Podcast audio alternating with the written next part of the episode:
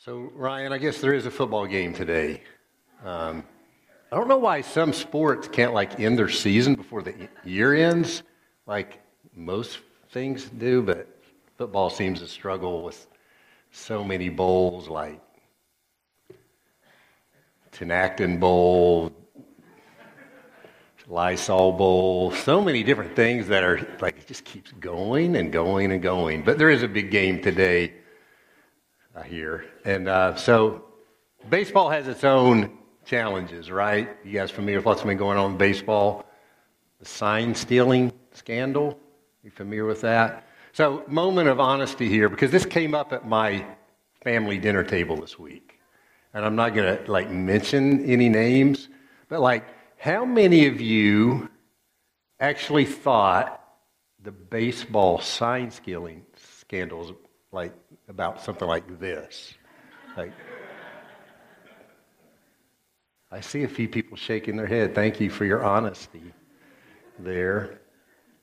I'm a little disappointed. Uh, I failed, failed so deeply in educating even members of my own family, let alone the congregation. But it is a new decade, it's a new year. You know, that has been heavy for me um, in some ways, new year, new decade.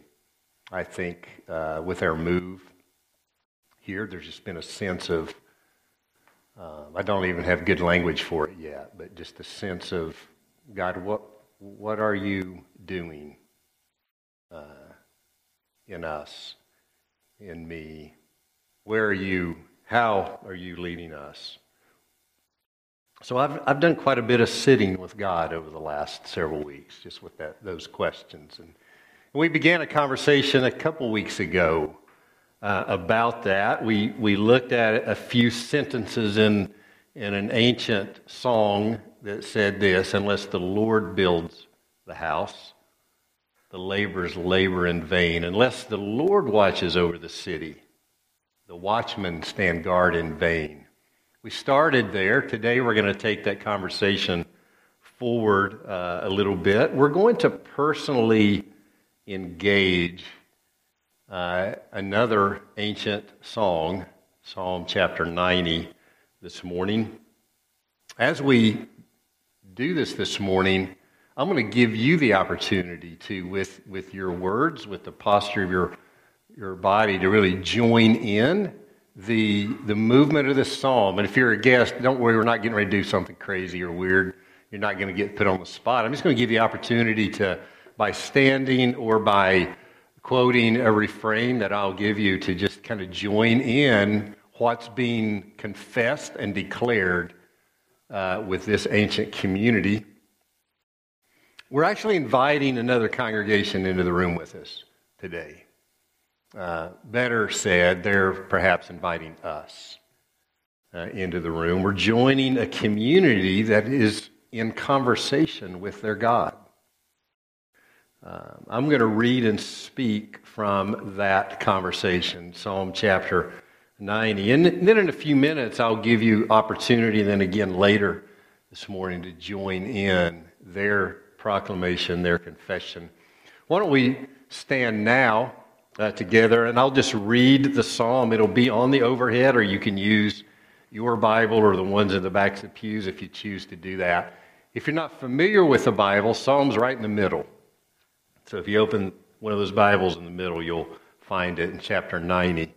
It reads this way Lord, you have been our dwelling place throughout all generations before the mountains were born, or before you brought forth the whole world, from everlasting to everlasting, you are God. You turn people back to dust, saying, Return to dust, you mortals. A thousand years in your sight are like a day that has just gone by, or like a watch in the night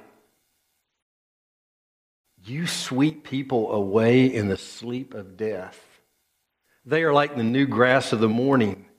In the morning it springs up new, but by evening it's dry and withered. We are consumed by your anger, terrified by your indignation. You set our iniquities before you, our secret sins in the light of your presence. All our days pass away under your wrath. We finish our years with a moan. Our days may come to 70 years or 80 if our strength endures, yet the best of them are but trouble and sorrow, for they quickly pass and we fly away. If we only knew the power of your anger, your wrath is as great as the fear that is due you. So teach us to number our days that we may gain a heart of wisdom. Relent, Lord. How long will it be? Have compassion on your servants. Satisfy us in the morning with your unfailing love that we may sing for joy and be glad all our days. Make us glad for as many days as you have afflicted us. For as many years that we've seen trouble, may your deeds be shown to your servants, your splendor to their children. May the favor of the Lord our God rest on us. Establish the work of our hands. Yes. Establish the work of our hands, and that will be our prayer today. And all God's people said, Amen.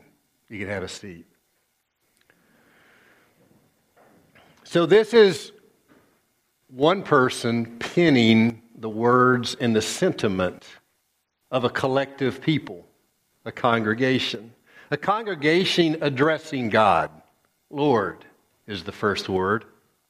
Lord, you have been our dwelling place. Place. We've talked quite a bit about place lately if you've been with us the last few weeks. Place. God not only intervenes in human history and time, but place. He's not an abstract idea. He's not a smoky vapor. He actually engages humanity, the world, his creation, tangibly in time and in place. Now, it's much, much bigger than us. Our language can't grasp it, nor our understanding very well. But he is active. He's not something that you place on a shelf or someone you just postulate about. He really is God, and he really isn't silent. He's God. So they're proclaiming and confessing something about this God who is there and not silent. God, you've been our dwelling place, our place to dwell, to be with, to reside, to find ourselves with, dwell, rest. God, you've always been there for us. Wherever there has been, there you've been. Wherever our feet have been, wherever we have dwelled, God, you have dwelled with us. You have been our dwelling place. And they go on to confess not just us and not just now, or not just recently, but through all generations. God, you've been our dwelling place, all the history of our people. There's a cloud of witnesses. You know, the word cloud meant something more than just places where information is stored. A long time ago, cloud would be used to refer to a people who had gone before, a cloud of witnesses who are now looking on. All our history, God, you've been with the cloud. All generations, you've been with us.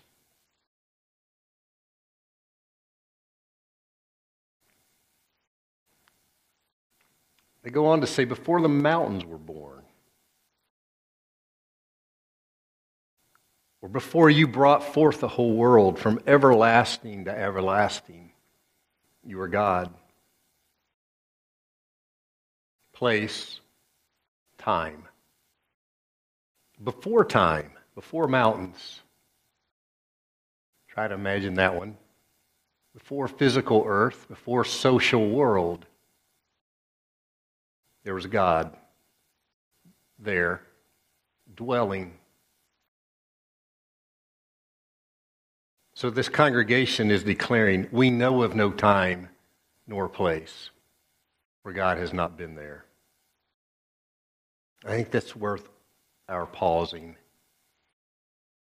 Can we personalize this? Can you personalize this for your life? Can we do so for us as a community? Can we join this congregation in confessing, in proclaiming, and declaring what they're declaring? You have been our dwelling place.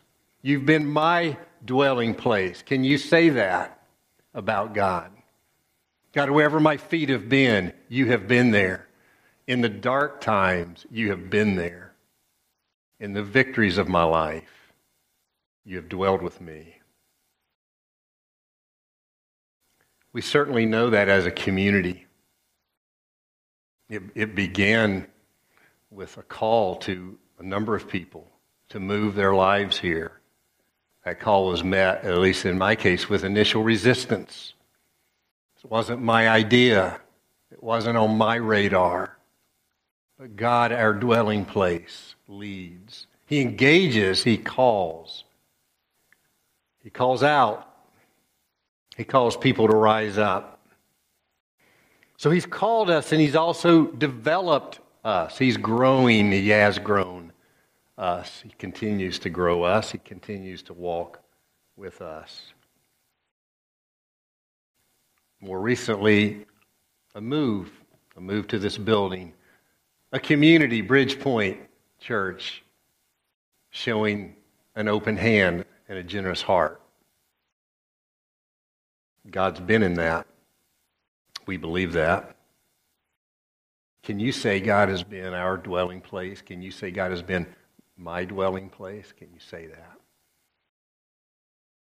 I want to invite you to, we're going to practice this. This is an ancient discipline. So it's going to be very, very simple. Um, the confession that I want to invite you to make verbally is either to stand and say, Lord, you've been my dwelling place, or, Lord, you've been our dwelling place. You can say it just for your own life. That's why like, you just like to just like to put those words out there in the community. You've been my dwelling place, or you've been ours. You want to say it collectively. Some of you may like, don't ask me to use words, not in this room. And that's great. Some of you may just want it by, by posture, by standing, saying, Lord, you have been my dwelling place. I'm not real comfortable putting the words out there in the room, but I can stand. I can do that. So let's do that. And we're going to do it like, we're not going to like all stand and say it at the same time. Maybe we'll do that in a minute at the end. But we're going to do it like popping popcorn. Just stand and say, Lord, you've been my dwelling place. It doesn't matter if three people walk over each other. That's not, we're not trying to like take track of who said it and who didn't. Just stand and say it. Lord, you've been my dwelling place. Um, I'm going to give you a minute or two, so it's not like we want this to happen in 15 minutes. This is our entering the narrative of Scripture as followers of God, as a people of God, declaring and confessing. So, whoever goes first, go first. Thank you, Linda. And j- just remain standing, if you would, as y'all do this. Because we're all going to stand together at the end. And there's no pressure to stand, so we're, we're not doing that.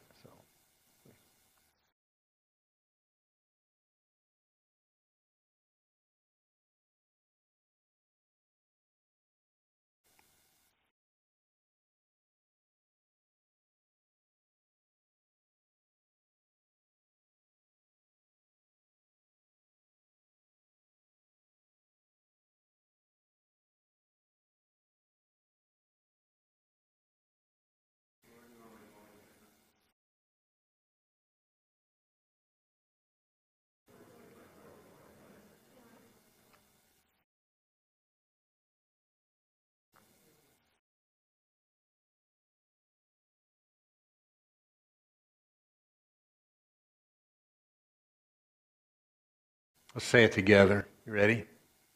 Lord, you. Amen. You can have a seat.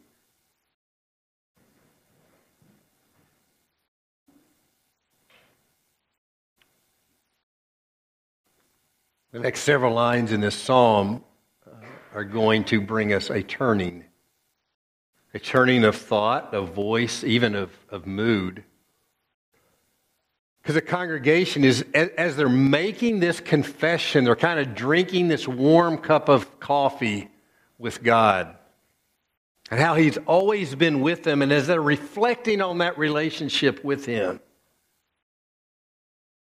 they're not just feeling closeness with God, proximity with God, but something else begins to happen. You've probably caught it when we read it earlier.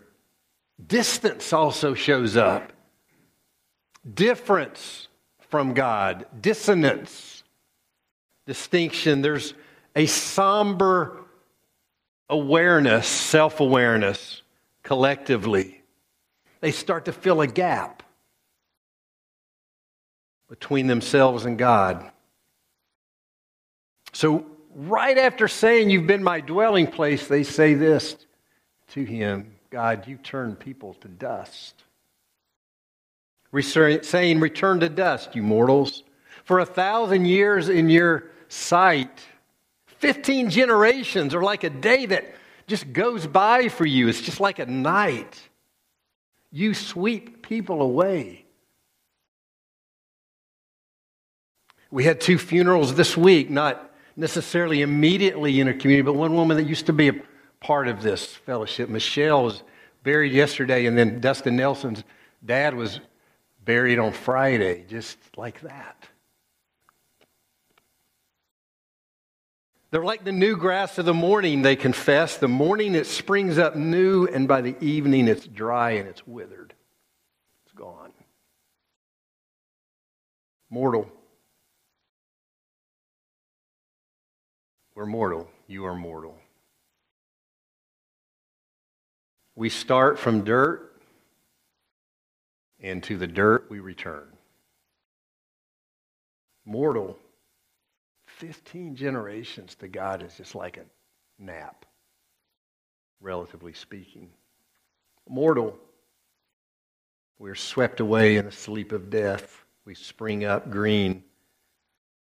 By nightfall, we are withered. You've been our dwelling place, God, but we have this awareness in your presence that we are not like you. We're not like that. You are always here. We are here and then we're gone. We're here and then we're not. And this reflection's going to get even more sober for them because they start seeing and feeling this isn't accidental. This morality that envelops us, that covers us, that we wear, that, that we feel as we age. It's not natural. It's not what we were made for. There's something behind the mortality, the breaking down, or maybe better said, someone. Because just as they said, Lord, you are our dwelling place, now they're saying, Lord, you turn people back to dust. You sweep them away. God, you're doing this. This isn't a random evolutionary process going on here. This, this isn't something impersonal. God, you are doing it. And this is hitting the community hard. As it hits us hard when Dustin lost his father, when Nick lost Michelle and her kids lost her, and people you've loved, you've lost. It's hitting them hard. It's a, there's a sober wake you upness, if that's a word, to it. It's visiting them. They're, they're coming to terms with the reality that they're not the center of the universe. All things don't flow through them. There's an otherness that they're experiencing between themselves and God. They are in His presence and they feel this great distinction. We are mortal. And the confession begins to turn out in just to a confession, but into a lament. A lament. They begin wailing, We are consumed by your anger. We are terrified by your indignation. All they can conclude from what they're seeing in the world and what they're feeling is that God must be angry with us. He must be indignant by our very existence. He says, For you have set our iniquities before you. Our secret sins even are right there on display in the light of your presence. You know, we can't be in the presence of God, honestly, without feeling what they're voicing here. When you really come in the presence of a holy God, no one has to tell you that you're not holy, that you're not in the presence of something very, very different. You have set our iniquities before you. That's what you're feeling. Our secret sins in the light of your presence. There's a sense of what this community is feeling is guilty. Not just a guilty, not just guilty, but accountable. That's what they're feeling. This Genesis story, this Adam and Eve rebelling, declaring independence, doing their own way. This is what they're feeling. This is what they've lived. Let's be honest. This is what you've lived. It's what I've lived. Guilt, accountability, rebellion, sin, refusing to live under God, rejecting trust filled obedience from God. Surely you can locate yourself in that story, in your time and your place. Guilty, accountable. Our story. This isn't some ancient tale. Our story is being told. What we've sowed in the dark will be exposed in the light. The lament continues. Our days pass away under your wrath. We finish our years with a moan. Our days may come to 70 or 80 years if our strength endures, yet the best of them are but trouble and sorrow, for they quickly pass and we fly away. Lament. We feel that too, don't we, sometimes? We feel that reality. Not just mortal, not just accountable, but, but brevity. The years quickly pass. We pass. We, they're not just united in around God's been our dwelling place, they're united as commoners in this expression of their mortality, of their accountability before a holy God. They're united in these fleeting years of toil and trouble. They're having to face their fragility, their vulnerability. You feel that sometimes, your fragility? The, the, the fleeting nature of your days, your brokenness. This is not a people unfamiliar with God who are saying these things. These are people who have met God. These are people who have just confessed, You are our dwelling place. They discovered his nearness. They know his steadfastness through generations, but now they're meeting their own mortality, their own weakness. Left alone with this reality, left on their own, they're describing desperation complete and utter isolation, aloneness. And they're, and they're living with this reality that, yeah, we're together today, but this, is, this isn't going to last. Not like this.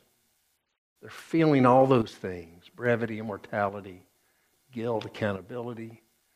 They're in God's presence.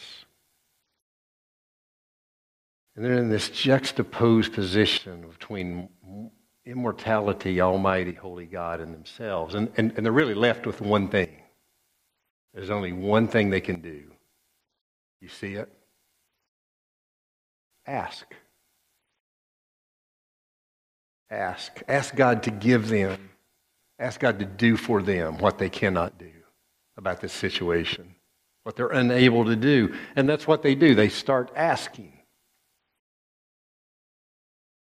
They say, Teach us to number our days. This, this reality in which we find ourselves, God, would you help us know how to live in it? Would you teach us how to number our days that we may live wisely and, and not just waste these few minutes we've got on this big rock? Teach us to number our days that we may gain a heart of wisdom. These days are short. God, we need to know how to live. I think that's a little bit what I've, I've been feeling as the decade flipped. Us to number our days. They're offering themselves to God as, as apprentices. Would you be our teacher, God? Show us. That was the first ask, but they were just getting started. There's an urgency, there's a passion. Relent, Lord. How long will it be? Have compassion. There's the next request. Have compassion on us.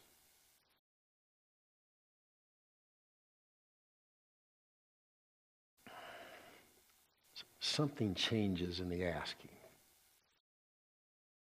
here. With, with, with that ask, show compassion. It, it's like it's like something just cracked and some light got in. Like someone just opened a door, or maybe like when Jesus was baptized and says the clouds parted, the heavens opened. They asked for God's compassion, and, and all of a sudden, the, the nature of the tone of the request gives way to hopeful, bold, courageous asking, shameless asking. They start asking for what they want, not necessarily what they think they should ask for. They, they get a little crazy. Satisfy us in the morning, Lord, with your unfailing love. That we may sing for joy and be glad all our days. God, make us sing. You ever just burst out in song because your heart's so full? Maybe you whistle. Daniel Pons whistles when his heart's full. He's the best. Should do it at our talent show. Make us sing, Lord. Satisfy us. They, they're going from being overwhelmed with the gap to ask, they're now asking God to close it. Make us glad for as many days as you have afflicted us. For as many years as we've seen trouble. Now, some of you, you actually have your Bibles open, and when you saw Psalm 90, you saw a little subtitle under that. Anybody shout it out? What's under the Psalm 90? It says, A Song of Moses. That's interesting, isn't it? Moses didn't write this psalm, we don't think, but it's called a Song of Moses. You know why? Here's the best guess. Because as, as this was written, the people reflected back, and someone later said, I'm going to call this the Song of Moses, an editor. They called it that because this, this reminds us of Moses' life and the children of Israel's life. All the trouble he went through.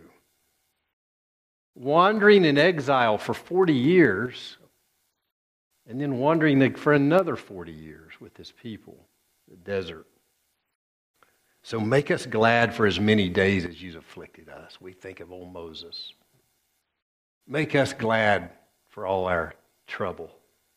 And may your deeds be shown to your servants, your splendor to their children. That's a bold request. Do you, do you understand that? What they're asking God for? They're saying, God, show us yourself. Show us your work, your hand. Do you see how the questioning, the asking is changing. And then comes the biggest ask of all. May the favor of the Lord our God rest on us. They're saying, don't just show up, God, do it like you like us. Show us your favor. Establish the work of our hands. Yes. Establish the work of our hands. Take this toilsome labor we do and get in the middle of it with us.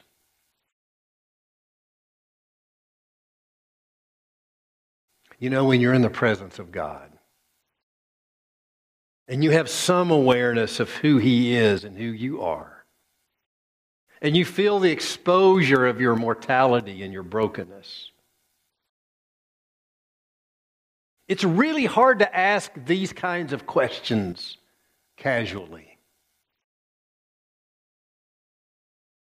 It's really hard to ask these kinds of questions selfishly because your perspective has changed. You, you have some awareness of who you're dealing with, with what you're dealing with.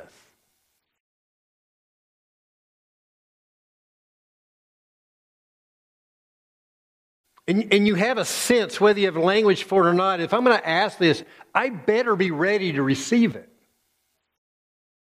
If I'm really going to ask this, make me sing, God. Move into my life and like it. Establish the work of my hands. Bless me. You have to really want those things.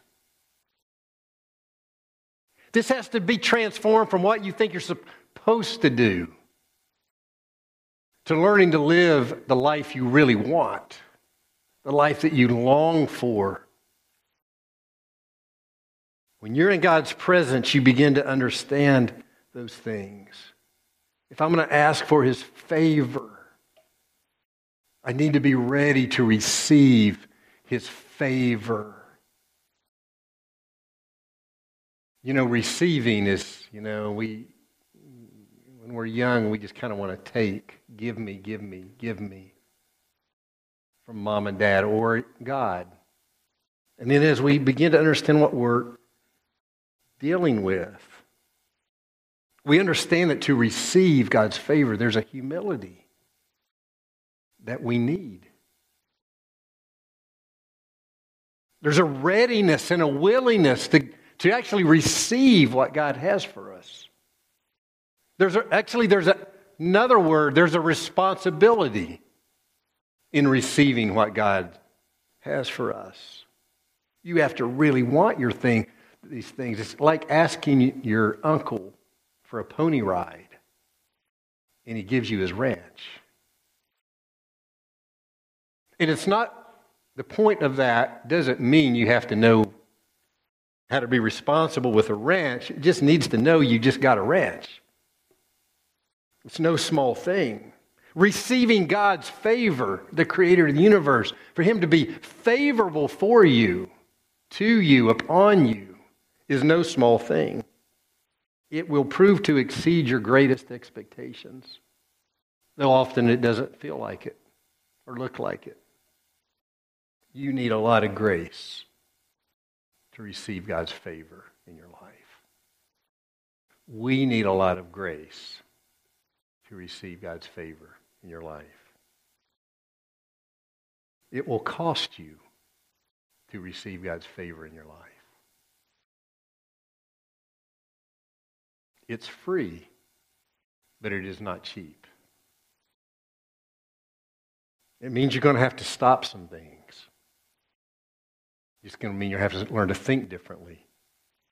You can't say, I'm not worth it, or I can't, or I'm too far gone, or too unlovely, or too broken. That language has to stop because you're receiving God's favor You can't say, I don't have the energy or the capacity. We can't do this. We have to, we have to stop thinking that way. What do you want said of you at the end of your life? That he really lived within his limits? Or She trusted God to do what she could not. And she saw him do it. It will cost you to receive God's favor. As he wants to bless you. Listen to some of the words in the New Testament that describe his favor grace, mercy, loving kindness, immeasurably more, eternal, life, forgiveness, justification, holiness, glory. Those are some of the words that describe God's favor upon your life. He's not going to force those things on you. But when He does, when you ask for it, it will change things. And then the last request, this is where we'll end. They say, God, establish the work of your hand, of our hands. Establish it. You know, in, in order to really ask that honestly, whatever you're clutching, it's got to be let go. You can't have both. You can't clutch your life and your possessions in your relationships in your work in your future in your health or your sickness and honestly ask God to establish the work of your hands. This has to happen. Last week, Dave spoke on God's will, and he showed us a passage in the book of Acts. Some of you were here in Acts 16 uh, Paul and his the Apostle Paul and his team was traveling to cities to find places to take the gospel. And they kept thinking they were going to the next city, the right place, and they'd get there and the door was closed, so to speak. They couldn't get in. Or God communicated to them, no, wrong place. This happened a few times. And Dave's comment was, we think when those things happen, that was a mistake. No, they were just doing the best they could with the knowledge they had. But then God showed his favor. God spoke to Paul in a dream. He said, Go to Macedonia. That's where I'll be. And then Paul had a choice. See, this was a free vision, it wasn't cheap. After failing so to speak, a few times and going to the wrong places, he had to decide, am I going? And remember, Dave said it took hundreds of days to get to some of these places on foot. He had to to his team, guess what? I told you we were going to Bithynia. We're not going there. We're going to Macedonia now. That's on the other side of the sea. Paul had a choice to ignore or obey the voice of God, the favor of God. It meant obedience. And he did. He obeyed. And you know what? God opened doors that neither he or his team could ever imagine. You can read the book of Acts. Unbelievable stuff happened from there. Philippi, Corinth, Galatia, Ephesus. So he writes the church in Corinth don't receive God's grace in vain know what you're dealing with. In the time of my favor, I heard you. In the day of salvation, I helped you. We believe God has led us here to this place. It's not about the place so much. We just understand that God works in time and place. He's given us grace to be here. I believe this is the time for us to seek God's favor. I don't believe we can move in good ways forward without his favor on us. Our intellect, our strength, our creativity, our strategies, our ambitions will not take us in good and healthy ways forward. We must have his favor. It doesn't mean we can't afford to make mistakes. Even with his favor, we will continue to make mistakes. But we need his hand on us. We need him to establish the work of excuse me, of her hands. I, I read this morning in my time with God, Jeremiah chapter 2, and God says this through the prophet. He says, The people have committed two sins. One, they've forsaken me. Secondly, they've built broken cisterns, cisterns that can't hold water. It was his way of saying, You're doing things your way. That scares me, honestly. We cannot manufacture God's favor. All we can do is ask for it. That we can do. That's how we're going to end our time. We're going to ask for his favor, not flippantly, not casually, um, but awareness of who he is, who we are. Before we ask, and I'll give you an instruction on what asking will look like. I, I want you to see, it'll be on the overhead, this reminder of what we're dealing with. From the New Testament, the book of Hebrews says this Since we have confidence to enter the most holy place through the blood of Jesus by a new and living way opened up to us through the curtain that is his body and since we have a priest over the house of God, he's talking about Jesus here. Let us draw near to God with a sincere heart in full assurance of faith. Those are strong words. Those are bold, courageous, happy words. Having our hearts sprinkled to cleanse us from a guilty conscience and having our bodies washed, made clean with pure water, no longer guilty. Not because we did it, because we ask. And Christ met us in our mortality, in our brokenness, in all the things that we aren't and couldn't be. Christ met us. So he says, then let us hold unswervingly to the hope we profess, for he who promised is faithful. Christ has made coming before God a safe endeavor for us. It's a safe thing for us to do. To ask our Savior, our Lord, our brother, our Redeemer, our friend, to show his favor upon us. That's the insanity of the gospel, the unfairness of the gospel we get to receive the benefit of that. We didn't deserve it. But through Christ, we come to God without guilt. If you've not yet trusted Christ with your whole life, you don't yet understand that. That the guilt that was yours, Christ placed. He took it. God placed on Christ. So now we come before Him freely, courageously, Yes, humbly but boldly. And we ask in freedom